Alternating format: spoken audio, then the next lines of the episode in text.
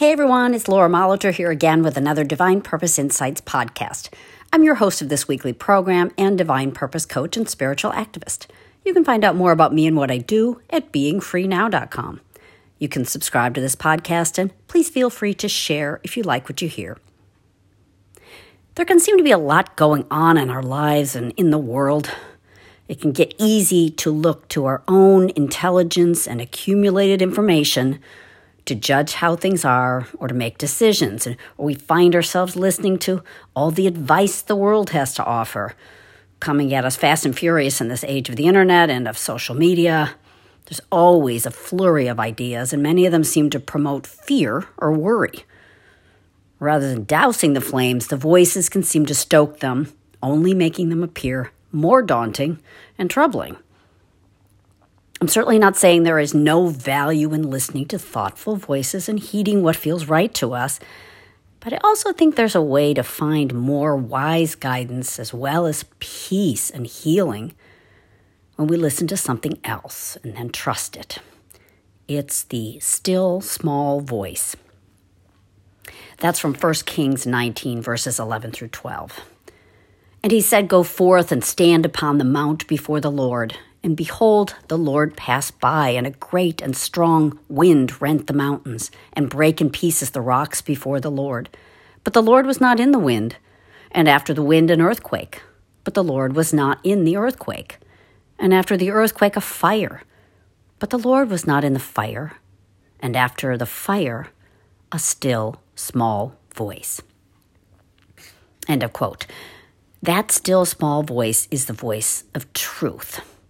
It knows what it is, so it doesn't need to prove anything by bluster and noise, by some showing of force or being louder than another.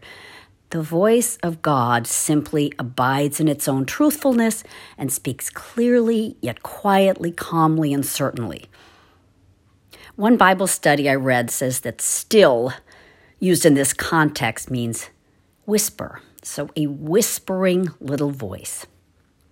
The King James Bible Dictionary defines still as quiet, calm, not disturbed by noise, as a still evening, not agitated. This is that voice that speaks to us within, in spite of turmoil, and brings us a gentle assurance, a clarity, a trust that all will be well. This is God speaking to us, and we can value this still small voice these whispers that feel like intuitions, but are even greater than that because they're not something coming from a heightened human sense so much as from a divine giving, divine love, a spiritual bestowal that comes to us where we are and tells us what is true and real and reliable. Knowing that this voice is at hand is a good starting point. We may argue for all the reasons why we can't hear that voice in the middle of whatever is going on in our lives. We may say we aren't good at prayer or listening for inspiration.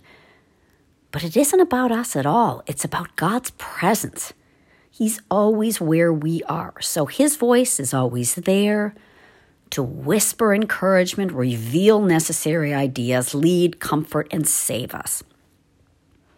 It may mean we have to turn off the noise, the fire, the earthquake in our minds a little bit. We need to stop giving so much attention to the problems and remember that the voice of God, still, quiet, calm, is always greater than and cuts right through those challenges. It's not always easy to let go of our fears and running them over and over again in our thoughts, but if we make the conscious choice, if we take a pause and choose to remember that we're not alone and that our fears don't have the force we may believe they do, then we can hear. And that still small voice is ready for you to hear it. For me, that voice has often come through with such sweet, simple thoughts that say, that whisper, You are loved. Or at times when I feel so responsible for my own life and others, and maybe burdened by physical challenges, the still small voice finds me and whispers, with a quiet insistence, You belong to me. That releases me and sets me free to let go of ego and all it wants to cling to and to feel cared for, loved, calm, at peace. That may be all that's needed to feel well and settled, or the still small voice may simply calm me enough to be open to some direction on what to do next, what else to think about something, or who to turn to for help. It may, as it often does, just get me feeling grateful.